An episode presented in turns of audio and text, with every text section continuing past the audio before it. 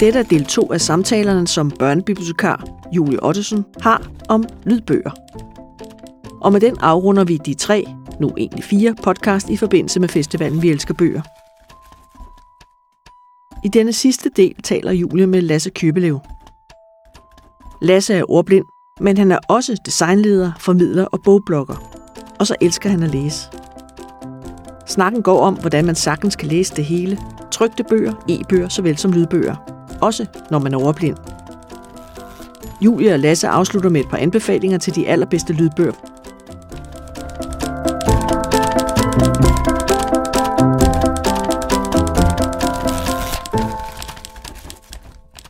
Jeg hedder Julie, øh, og jeg ved, hvem du er, men jeg tænkte, om ikke du vil øh, præsentere dig selv for øh, alle vores lyttere derude?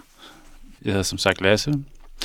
Jeg bruger pronomen han, ham, de, dem, angår hvilken kontekst man sætter mig i. Egentlig er det ikke været, når det kommer til stykket den vej igennem. Jeg er uddannet designleder. Jeg man kan sige, formidler, bogblogger, så er jeg projektleder og medstifter af en platform, der hedder Quillet.dk, og så arbejder jeg med voksne og autister i min, jeg vil kalde det min fritid, det hedder det ikke. Dit arbejdsliv. Mit, mit arbejdsliv. Hashtag voksenlivet. Ja. Og vi har jo inviteret dig ikke kun altså på alle, for alle de her grunde, du lige har nævnt, men også fordi du er ordblind. Oh, ja. øhm, og det, og det, er jo ikke, det er jo ikke fordi, at det skal være sådan en ting, man præsenterer sig om. Som, Nej. Øhm, men jeg tænkte, om ikke du vil fortælle, hvordan det er at være ordblind for dig. uh, hvordan det er at være ordblind? Jeg tror, man skal sådan, jeg tror, man skal have sådan grundhistorien til sådan ja. min, min coming out som ordblind. øhm, Altså, jeg blev først øh, blev testet første gang, da jeg var, eller var, da jeg gik i 4. klasse. Men mine forældre, nej, vent nej, det er løgn.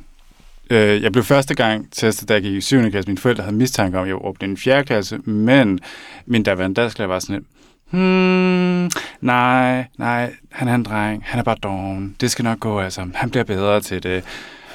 Det blev ikke bedre, det blev værre egentlig. Øh, og i 3. klasse, 3. 4. klasse, der var jeg så langt nede af min stavning, at jeg ikke kunne kende forskel på de, de, den, det, den, have, havde, har, havet, alt det der. Altså mm. alle de der små bindeord der. Og min forældre var sådan lidt, hmm, og min dansk, dogenskab. Så kom jeg så i 7. klasse, og der blev jeg så testordblind, øhm, og var sådan lidt helt, hvad betyder det egentlig? Og jeg er også fra den generation af, hvor vi er på mellemledet mellem teknologien er ved at være der, men du bliver stadig ansat til at være dum egentlig, så det var sådan lidt, jeg fik sådan en IT-rygsæk, og hvis folk ikke ved, hvad en IT-rygsæk er, så er det sådan et, du får en kæmpe bærbar, du får en printer, du får en scannerpind, og printeren har så også en bygget scanner, og du får headset, og det var bare grænte af det grænte. Øhm, og jeg var sådan lidt, sådan, sådan, what the fuck, og ikke noget, og fik kun to eller tre timers undervisning i det, og forstod intet af, hvad det var at være ordblind, så jeg var bare forvirret. Da jeg så skulle til danseksamen dengang, der gik computeren ned. Så jeg var sådan lidt, det her det var fedt det her. Så jeg blev nødt til at læse selv teksten op, og jeg var sådan, jeg er ordblind, jeg kan ikke læse. Agtig. Så jeg blev så, så det var sådan min folkeskoles tilgang til min ordblindhed, og så kom jeg i 10. klasse, hvor jeg også fik at vide, at jeg var ordblind, men de var for langsomme. Produktionsskole fik jeg at vide, at jeg var stavesvag, så der var jeg ikke. Der var jeg på det niveau af folk, som ikke har dansk som første sprog, de, det var det niveau, de anså mig på at være på, og jeg var sådan, jamen, jeg kan godt dansk egentlig. Jeg er født og opvokset i Danmark, så jeg kan godt dansk. De var sådan, nej, nej, derfor, du er på det niveau her, så ergo kan du ikke få lov til at have engelsk her. Fuck ja. Yeah. Så, så kom, vi så, kom jeg så på VUC, øh, og der blev jeg også til storblind igen, og det er sådan meget, meget sjovt egentlig. Og der fik jeg også en computer, Grande Computer, og der havde jeg engelsk, hvor at engelsklæreren på det tidspunkt tænkte sådan, om du er ordblind, så skal du have ekstra meget at lære. Så hun bare pressede ekstra engelsk til mig. Jeg var sådan lidt overvældet omkring det. Så øhm, kan man så sige, så kom jeg på Frederiksberg, der tror jeg, jeg tog computeren med egentlig, og fuldførte min HF egentlig, fint nok, med det jeg nu gjorde. Øh, og der havde jeg også fået tilegnet mig noget SPS-konsulent, som er sådan noget støtteundervisning øh, i henholdsvis dansk, for mit vedkommende. Så kom jeg, så begyndte jeg så på KEA, og der blev jeg så til at stå lidt endnu en gang. Og der skulle jeg så huske, der gik der så et semester, så det var så i vinteren, hvor jeg skulle ud og hente øh, IT-rygsækken part 47. Og det var bare kæmpe kasse, med bærvar, med printer, med he- hele på showsen. Og jeg var sådan lidt, jeg har ikke brug for alt det her. Og fordi samtidig med havde jeg så også investeret i en Mac-computer. Og så jeg skulle lige pludselig rende rundt med to computere, for at kunne løse ens opgave. Og jeg var sådan, det her er noget lort. Og så da vi så var færdige med min grunduddannelse, der var min læsevejleder, der var en tidspunkt, sagde, kan du lige prøve den der IT-rygsæk der og bruge den? Og jeg sådan, sure, hvis bare jeg havde den med det samme.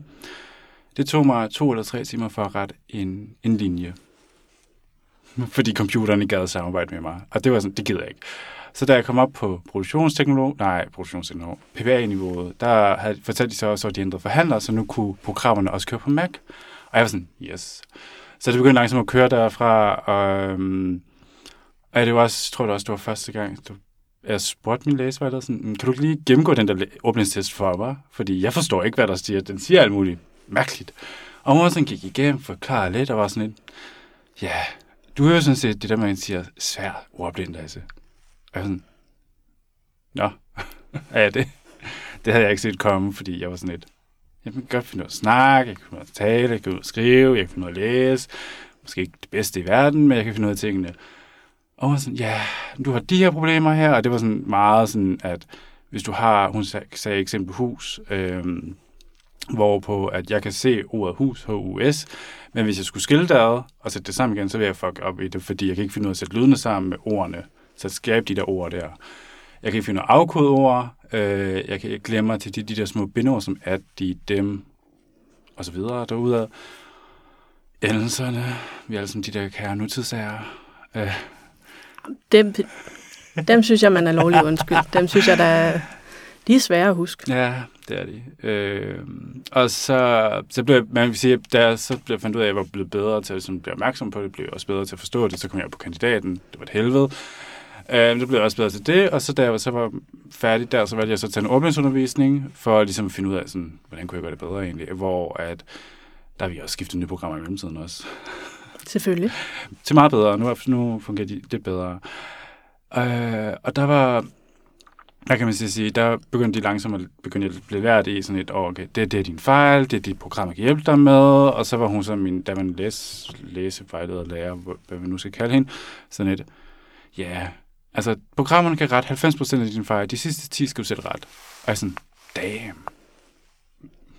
så sådan en lang historie for at gøre det kort med at sige, jeg er svær ordblind, og, og jeg kan gå er meget afhængig af min tid, når det kommer til stavning. Sådan et år, hvis du sætter mig i et scenarie, hvorpå jeg skal producere noget på en vis tidsrum. Jeg kan godt producere, men jeg kan ikke rette det på den tidsrum, fordi jeg er metalkrævende. Ja, altså fordi man, der er jo mange ting, du lige pludselig skal være opmærksom Mm. på, som Ja, det er ligesom, hvad kan man så sige, de jeg gætter på folk, jeg ved ikke, om man kan bruge det med, så dem, der kører bil, dem der med, de tænker, måske ikke tænker over, når de kører, men de tænker over, når vi gør det her, så gør vi det her, det her, det her, det her. Det er lidt det, som jeg gør med, ord, med min ordblindhed. Det er sådan, jeg bliver nødt til at tænke over gramma, det grammatiske formulering. Alle de ting, som man for nogle folk nok ligger mere naturligt, hvor jeg bliver nødt til at blive bevidst om, okay, der er der. Så vil sige, jeg kan ikke skrive det der. Jeg bliver nødt til at tilføje det her, og det her, og det her. Så nærmest helt matematisk struktureret system. Ja, så det bliver lige pludselig meget mentalt krævende at skulle skrive en tekst. Ja. Okay, men hvad, hvad så når du... Men du læser jo stadigvæk. Hvad, hvad, hvor mange bøger læste du sidste år? 250 bøger, meget, meget, meget gennemsnitligt. Ah, men nej, det er det jo på ingen måde. Øh, måske i, øh, i bibliotekarverdenen, men, øh, men ikke menige borgere derude. Nej, nej. Så hvordan, hvordan læser man øh, 250 bøger, når man er ordblind? øhm, det ved jeg ikke. Det er så godt, som du kan læse 250 bøger, tænker jeg på. Øhm, fordi jeg tror, dengang jeg gik på HF, okay, vi kan starte, også gå lidt længere tilbage igen, de der Mm. stejle historier der. Dengang, da jeg var barn, der er sejs, øhm, og blev til storblind, der fik jeg jo vide, at jeg skulle holde mig væk for de store, tykke bøger. Altså, du ved, den der forfatter, og den, de, der- den serie, der var populær dengang, jo, som alle stadig snakker om. Øh, den var jeg så taget sådan, ah, men den vil jeg helt vildt gerne læse. Min daværende der sådan, ah, nej, den er farlig, den er uhyggelig, den er skræmmende. Og det var kun på grund af tykkelsen ikke indeholder, fordi det indeholder ikke så skræmmende igen. Og jeg var sådan, nå, jeg skulle tilbage til at læse de bøger, man læste i første, anden, tredje klasse, som Thomas Røde bil noget. Mm. Og jeg var Mm. sådan lidt, mm, nej. Øh, så læsning, man kan sige, de første 20 år af mit liv, var sådan et helvede, fordi det var sådan, så skal du læse det her, det her, det her, og da jeg så kommer på HF-niveau, altså med dansk niveau, der begyndte jeg faktisk at kunne finde ud af, at jeg godt kunne lide at læse, fordi der var et eller andet, der appellerede til mig, fordi det var sådan, det var ikke sådan useriøs læsning, hvis man kan kalde det det, egentlig. Øh, så jeg tror, at nogle af de første bøger, hvor jeg sådan fandt ud af, at jeg godt kunne læse, det var Helle Helle og Den Turelle. hvor på, hvis folk var sådan, nu var sådan, hvad, læser du, har du læst Helle Helle? Sådan, ja, jeg kan sgu godt lide Helle Helle, fordi hun har givet mig det, hun har givet mig. Øhm, så så ja, derfra kan man så sige, at jeg fandt ud af, at jeg godt kunne finde ud af at læse egentlig, øh, hvor på førhen, der var jeg sådan, at jeg kan ikke finde ud af det, det er farligt, det er uhyggeligt, for det her var jeg lært i. Og så fandt jeg ud af, at jeg godt kunne læse, og så gik øh, øh gik det nogle år, hvor jeg så ånden op for taget bøger op og fandt ud af, at jeg var sådan fan af det, jeg synes, det var nice egentlig. Og så i 2018, jo i 2022 nu, så cirka 2018, øh, der havde jeg en dårlig periode på min kandidat, og så var jeg, var jeg sådan lidt, gik ned på biblioteket og lånte nogle bøger. Og så, så startede det der egentlig, og så var jeg bare sådan, så begyndte jeg langsomt at købe flere bøger. bøger. Det, var, det var lidt fejl, når man på SU egentlig at købe mange bøger. Øhm, og så begyndte jeg langsomt at udforske området, og fandt ud af, at jeg faktisk godt kunne lide at læse. Jeg kunne godt finde ud af sådan, de historier, der var i bøgerne, og det var sådan nærmest, sådan, nærmest ligegyldigt hvad egentlig. Det var bare sådan, fortæl mig noget, som ikke omhandler det liv, jeg lever i lige nu. Og, og så fandt jeg så ud af, at jeg godt kunne lide at læse på dansk, og jeg havde lidt problemer stadig med at læse på engelsk egentlig, og det er stadig sådan min struggle i PT, sådan det der med at få selvværende og selvtilliden til at kunne læse på engelsk, øh, fordi det kræver stadig meget mentalt for mig at oversætte det danske til engelsk og omvendt egentlig. Øh, så man kan så sige, jeg har jo bare, så gik jeg bare i gang med at læse egentlig, og så er det bare blevet hver år blevet flere og flere bøger, og jeg er bare sådan lidt, ja, okay, det beviser vel bare et eller andet her, at jeg ikke behøver at være dum for at læse -agtig. Jamen, altså, det er, jo, det er jo netop også det, der er problemet, når man bliver sat til at læse mm. de der letlæsningsbøger, at historien er bare, hvis den er der, meget minimal. Mm. Øh, hvor at, at når man rent faktisk kan sætte sig for at læse noget, som er øh, sværere, så får man også bare en helt anden mm. historie. Ja, helt enig. Okay. Øhm, er der nogle styrker i at være ordblind? Øh, de siger jo lidt over, at hvis du er arbejder inden for branchen, at det øh, arkitektur, kunst slash design kan der på, ingeniør og en tredje branche, fjerde branche, må det vel være. Der har du, sådan, der har du fordelene, fordi du ligesom skal tænke ud af boksen i den form, der hedder, at mange, mange personer, som ikke er ordblinde, tænker meget i, det her det er et problem, det kan vi ikke løse, hvor mange ordblinde var sådan et, nej, nej, nej, nej, det kan vi godt løse. Måske ikke lige som du tænker det. Og pludselig så er vi er ekstremt omstillingsparate. Fordi vi er lidt lært i sådan, nej, det giver ikke mening, vi går bare videre til næste. Sådan, vi, vi ændrer ret hurtigt kurs i, at vi er villige til at sådan, lægge tingene fra os, hvis det ikke giver mening, hvis, der ikke er, hvis det ikke er holdbart egentlig. Fordi vi ligesom på et eller andet punkt er sådan, nå, vi kan ikke knække koden her, vi går til en ny kode egentlig så er vi også, nå ja, ja, så er vi også ret gode iværksættere åbenbart. Ja. Fordi vi ligesom er gode til at sådan omstille idéer til handling ret hurtigt. Øhm, folk siger også, at vi er gode til at se tredimensionelt. Så når du viser, at man kan se en tegning, så kan vi ligesom, man kan se, vi kan se det hele vejen rundt egentlig. Vi, man kan sige, vi ser, vi ser anderledes på, vi ser anderledes på verden egentlig, og så tror jeg også, for mit vedkommende, at, at det arbejde, jeg har nu, der er det der det førhen var sådan, at jeg er super dårlig til stavning, jeg er super dårlig til kommunikation, super dårlig til formidling. Begynder på det arbejde, jeg er i, bare sådan et, Nå, min ordblindhed har åbenbart givet mig en styrke i, at jeg stiller kritiske spørgsmål til, hvordan I vælger at formidle jeres ting. Fedt. Ja. Og det der, altså, øhm, jeg tænker, det må være, altså når man endelig er kommet ud på den anden side, og kan se det sådan oppefra, eller man udefra, mm. at man lige pludselig kan se, at der faktisk er nogle styrker i. Det er det, Ja, fordi man kan sige, at skolen lærer ikke folk i at tænke. Altså, som, man, vi bliver alle sammen tænke i, sådan, du skal tænke i bogstaver, du skal tænke i tal, du skal ikke tænke, og du, hvis du ikke tænker sådan, så er du dum. Øh, hvor man kan så sige, når man kommer ud på den anden side, så er det sådan lidt, okay, jeg har stadig nogle problemer her, finde ud af, at det er mine styrker, det er mine svagheder, og så kan man så vælge at arbejde med dem. Man kan også bare vælge at sige, så starter, sådan, arbejder jeg med mine styrker i stedet for mine svagheder. Altså, for eksempel for mit vedkommende er jo sådan et, jeg har arbejdet med mine sværheder siden, siden jeg faktisk begyndte at bogblogge egentlig. Så jeg er bare sådan et, mm, det er derfor, jeg er meget træt for tiden, hele tiden, fordi jeg ligesom bruger så meget energi på at ligesom skulle formidle mig. Men man kan også sige, at det giver også en eller anden styrke i sidste ende, fordi jeg ligesom hurtigt kan komme med mere konkrete og argumenter for formidling, hvorfor det går galt, hvorfor det er godt, hvorfor det er skidt. Fordi jeg ligesom er bevidst om, hvordan det gøres. Fordi jeg ligesom, man kan sige, jeg ligger lidt i den laveste ende af formidlingskæden. Det ved jeg ikke, om jeg synes. Nej, men hvis man skulle tænke sådan, hvis man tænker sådan, hvis man tænker ordblindhed, og hvis man tænker, at du arbejder med det skriftlige formidling, Ja, ja. så, så ligger man dernede, fordi du sådan lidt, man ligger, eller man kan sige, folk har en tilbøjelighed til at sige, når du er ordblind, Puh, um, så kan du ikke finde noget noget, egentlig. Altså, vi fik også, altså, dengang jeg var frivillig på en anden organisation, der styrede vi øh, sociale medier, og der var sådan en periode, hvor at vi var, var vi to eller tre, to eller tre, der styrede den, og vi var alle tre ordblinde, eller havde svært ved, sådan man kan sige, øh, dansk skriftligt. Og um, fordi dem, der kunne finde ud af det, de var ikke tid, så vi sådan, fuck, det her det går galt. Så havde vi så en kvinde, der skrev til os, og var bare sådan lidt, hun synes, det var lidt for dårligt, det var uprofessionelt, stod der, og så var vi bare sådan lidt, sorry, vi er ordblinde, og så var hun sådan, om jeg er dansk, jeg vil gerne hjælpe jer. Og jeg sådan, Nå, okay. Og, og hun kommer aldrig og hjælper os egentlig, men det var sådan, for der er også den der med, den der mentalitet, at folk har en idé om, at de må gerne rette øh, folk, øh, sådan et, hvor man tænker sådan lidt, nej, det, det, det må du gerne, men du behøver sikkert gøre det på en sådan hoverende, hunde måde. Vi er sådan et, vi er mennesker, vi kan godt finde ud af, jord og når som helst, hvor som helst, hvad som helst.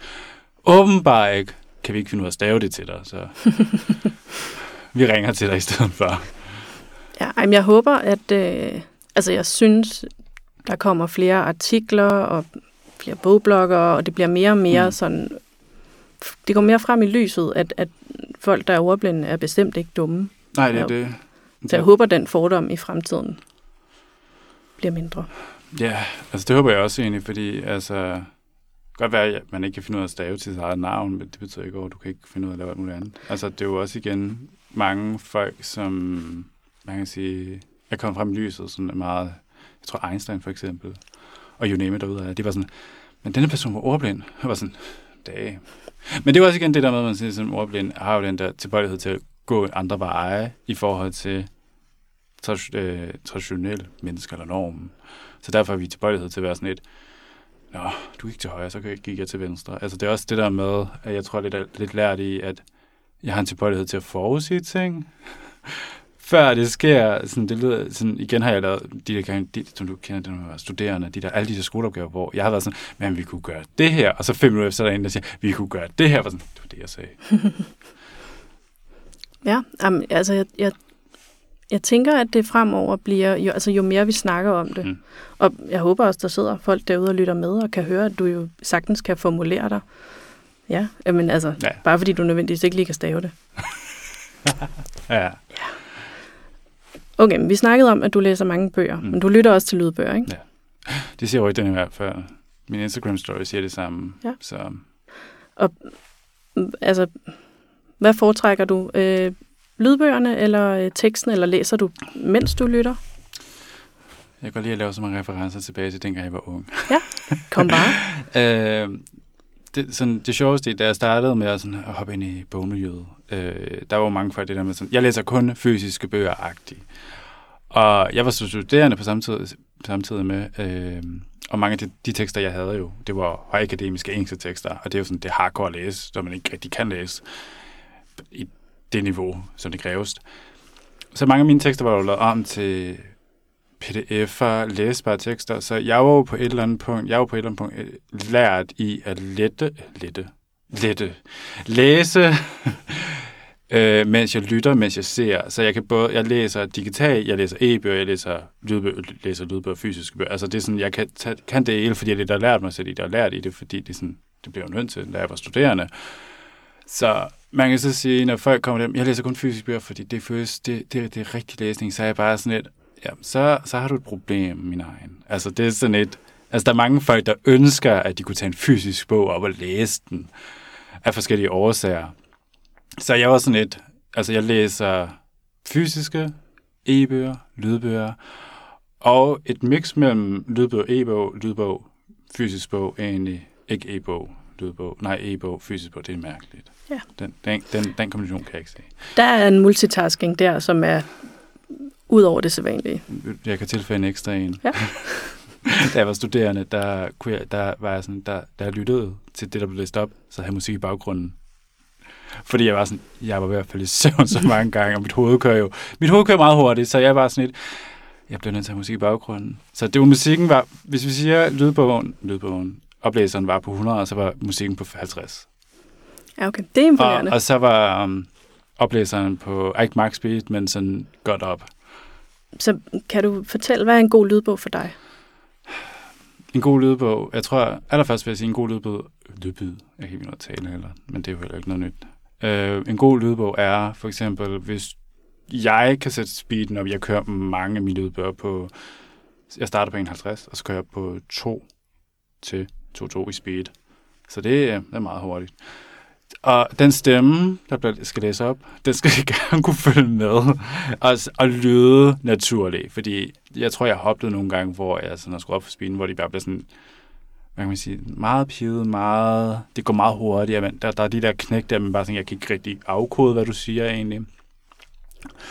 Og der synes jeg, at der er mange lydbøger, det er sådan et, der, hvis, de ligesom kan, hvis stemmen kan følge med farten, så, så føler jeg lidt over det, så er man godt på vej egentlig.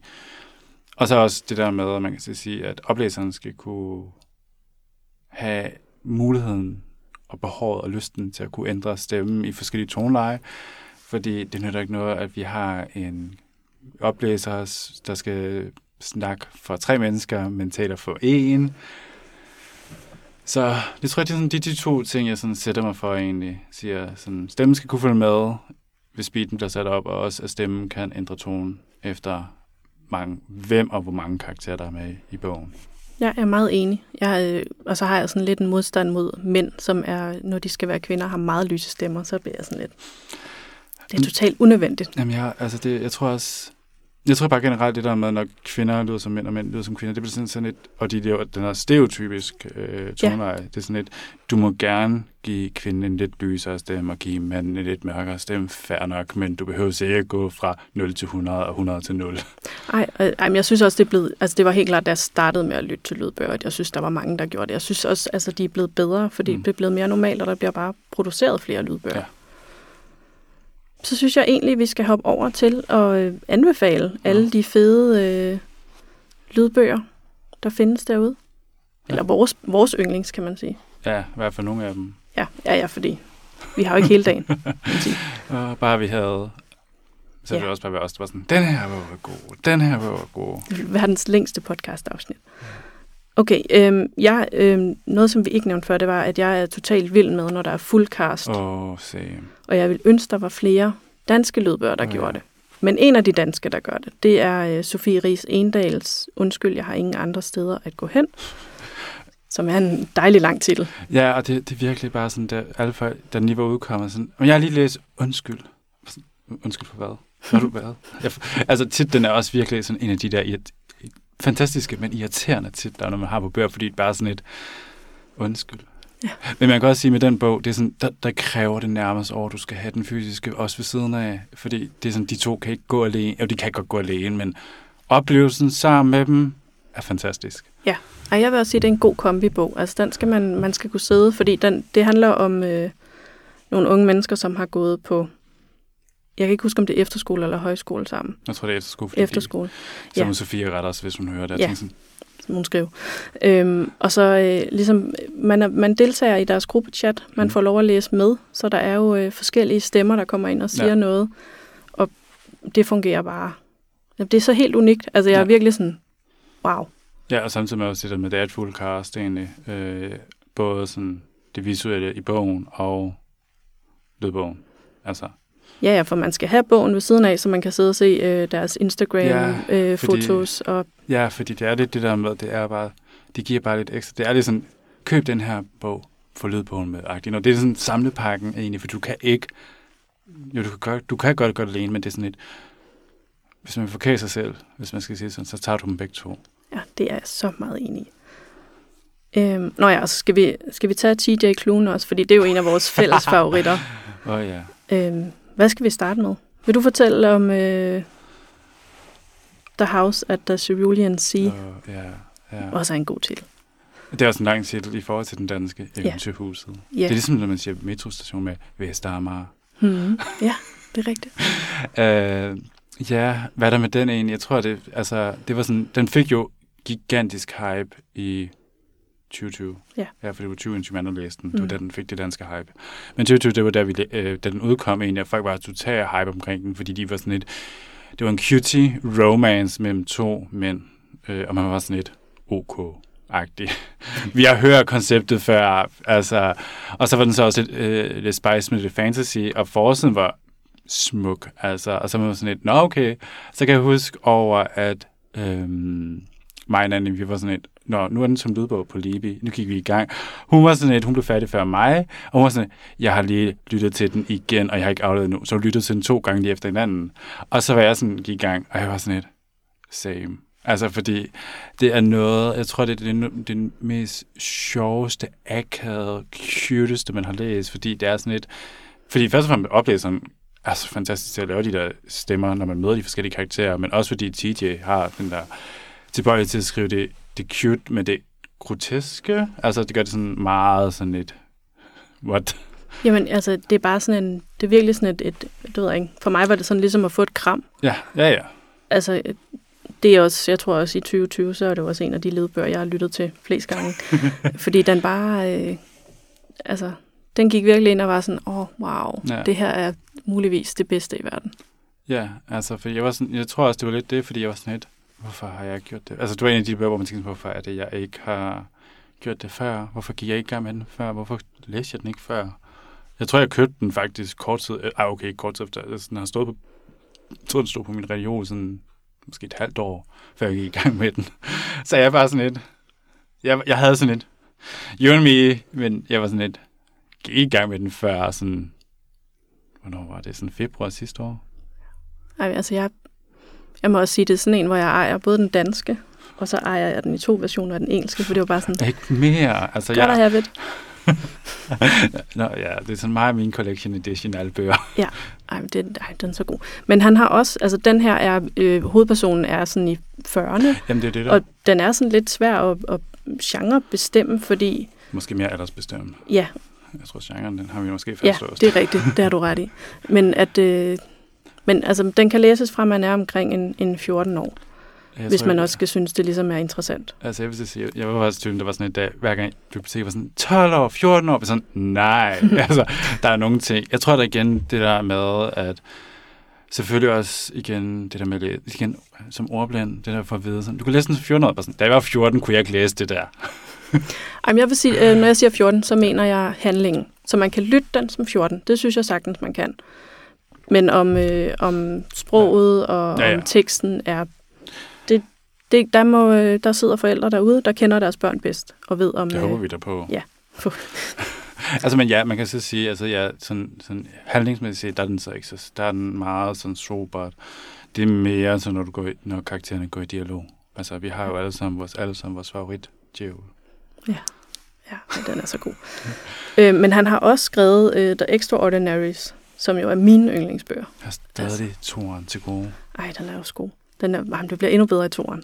Ej, det ved jeg ikke. Okay, etteren er, tror jeg, jeg har hørt sidste år Ej. fire gange, fordi jeg... Altså, jeg skraldgrillede til etteren. Var det ikke mig, der smed den efter dig egentlig? Jo, Jo. det tror jeg.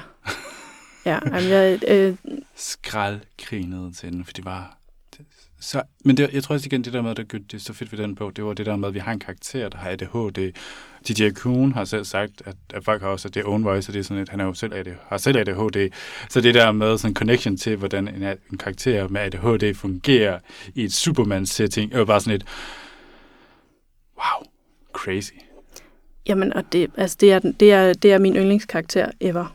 Det er hovedpersonen, han er bare Ja, spot on. Og så, altså, oplæseren er bare fantastisk til at lave turneringerne. Mm. Altså, det, man kan virkelig høre, at han at det ikke bare er en tekst, han japper afsted. mm. Han kan se, nu skal han gå op, nu skal han gå ned, og det er bare det er en virkelig god lytteoplevelse. Ja, ja, ja. Men det er også bare en chunk af en bog egentlig, i forhold til sådan en lydbog. Ja, den er 8-9 timer eller sådan noget. Ja, tror jeg var sådan, jeg tror, da jeg gik i gang med sådan, "Jamen, det, den tager det ikke så lang tid. Jeg var sådan lidt, wow, wow, wow, på sådan en høj speed. Det var sådan, shit, mand. Det var også en af de oplevelser der, hvor man siger, at der, der ændrer sig ikke rigtig noget af hans toneleje, når han, når han bliver sat op i speed, men det er sådan, shit. Jamen, altså, det er jo bare en, en bog, hvor der bare sker rigtig mange ting. Altså. Men jeg, jeg tror, jeg, tror med den bog, så tror jeg lidt over, når træerne udkommer, som jeg skal selvfølgelig også have UK og US udgave Ja, ja. af, og skal selvfølgelig også sørge for, at jeg får UK, nej, US udgaven, first edition. Jeg har bestilt den. Jeg har ikke preorderet den endnu, jeg overvejer. Øh, jamen, den, er, den er simpelthen et must read, synes jeg. Hvis man kan det engelsk, skulle den ikke oversat endnu. Nej. Nej.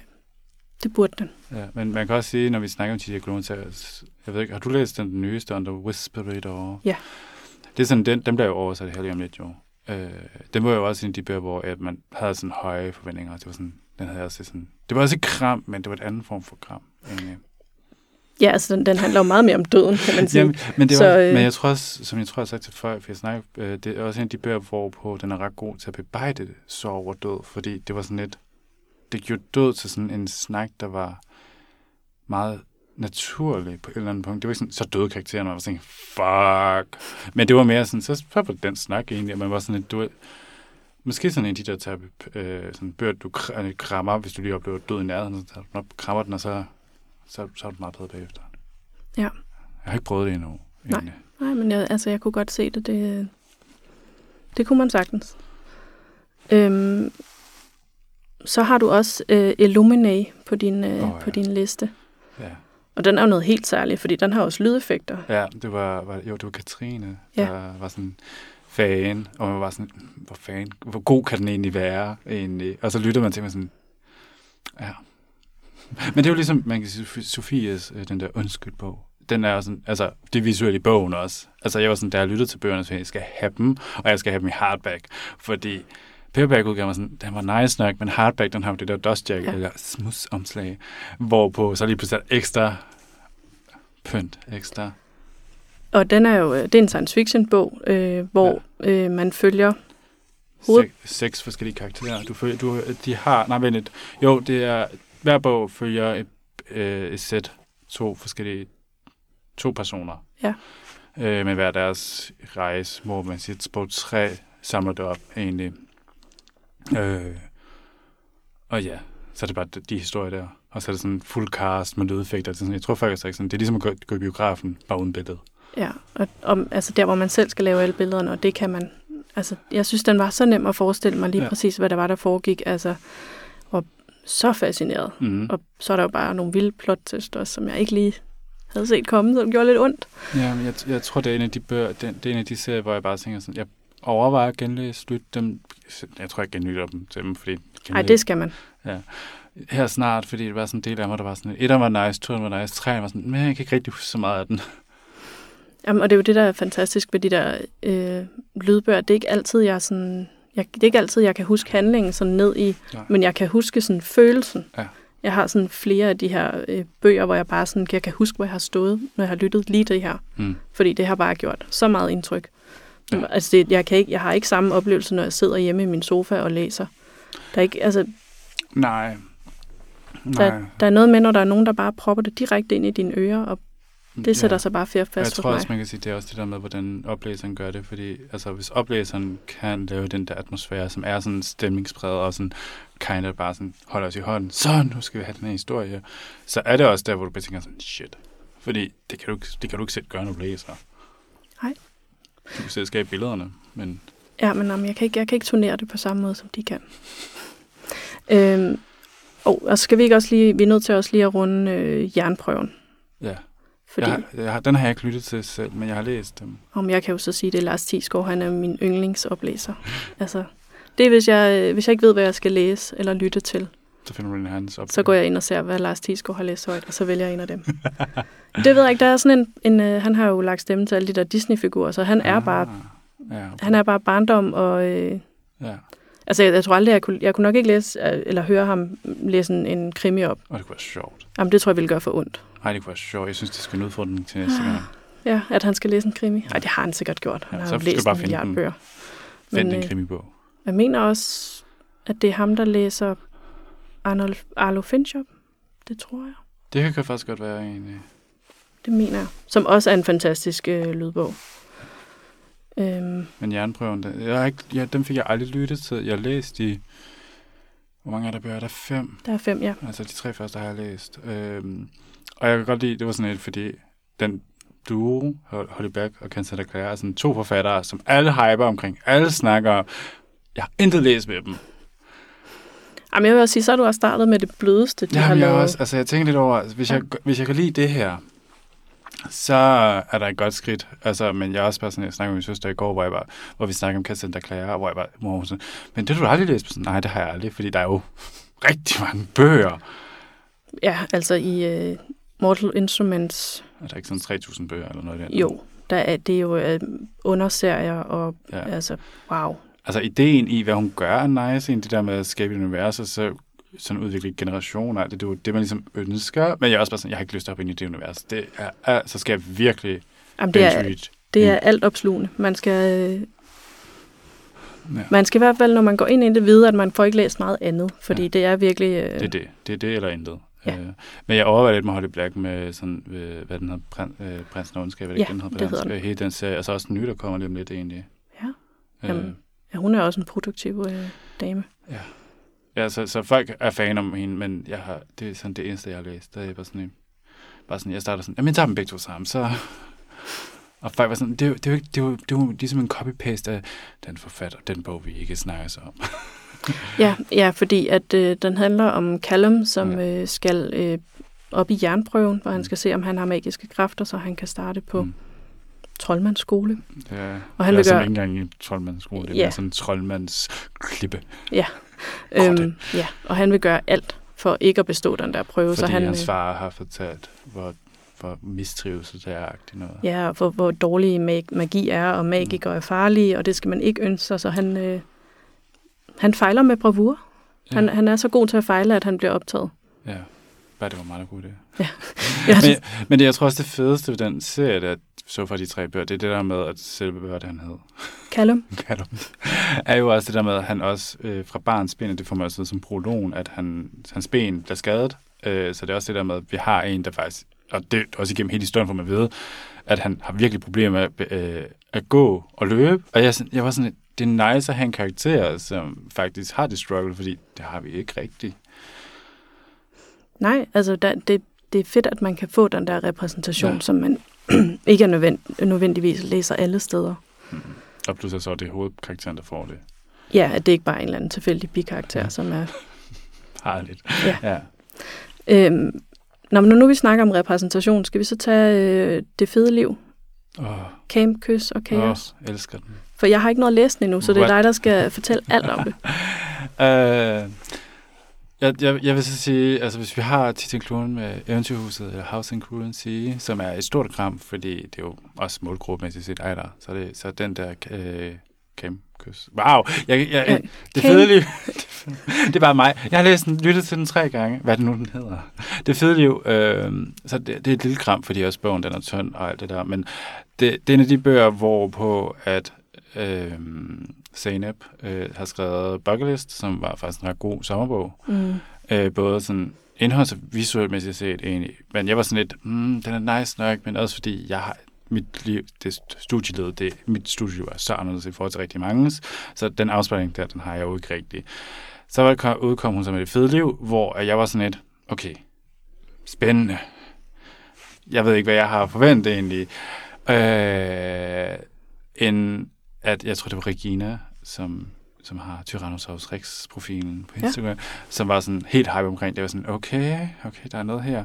Men så var det sådan, så fandt jeg ud af, at lydbogen eksisterede, og så lyttede jeg til den sådan over to, to nætter, tror jeg, to dage egentlig, fordi jeg lyttede til den om aftenen, jeg gik i seng, og så lyttede jeg til den resten af dagen, dagen efter, og var bare sådan, grinte, og var bare sådan, det var sådan kærligt, det var akavet, det var sjovt, og jeg var bare sådan lidt, fordi det var sådan det der med, at når man, når man som barn og som ung menneske, eller bare generelt som menneske, har en krop, som ikke matcher øh, norms idé, hvad en krop er, at få, øh, få at vide sådan et, så for eksempel, jeg fucking hader armlægen, og jeg sådan, altså, så det var mange af de ting der, og så og det blev bare sådan meget til sidst bare sådan et, måske kan vi bare være tykke på en sund måde.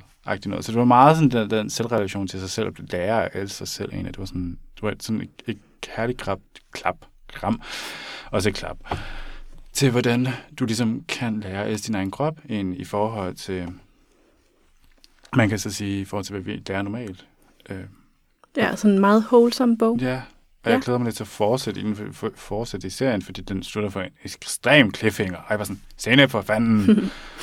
Ja, amen, øh, med den opfordring til, at man skal lytte den, så tænker jeg, at øh, vi runder af. Så jeg vil takke øh, for, at du havde lyst til at komme i studiet. vi er allerede færdige. Jeg er allerede færdig. Nå, øh, jo tak, jo tak.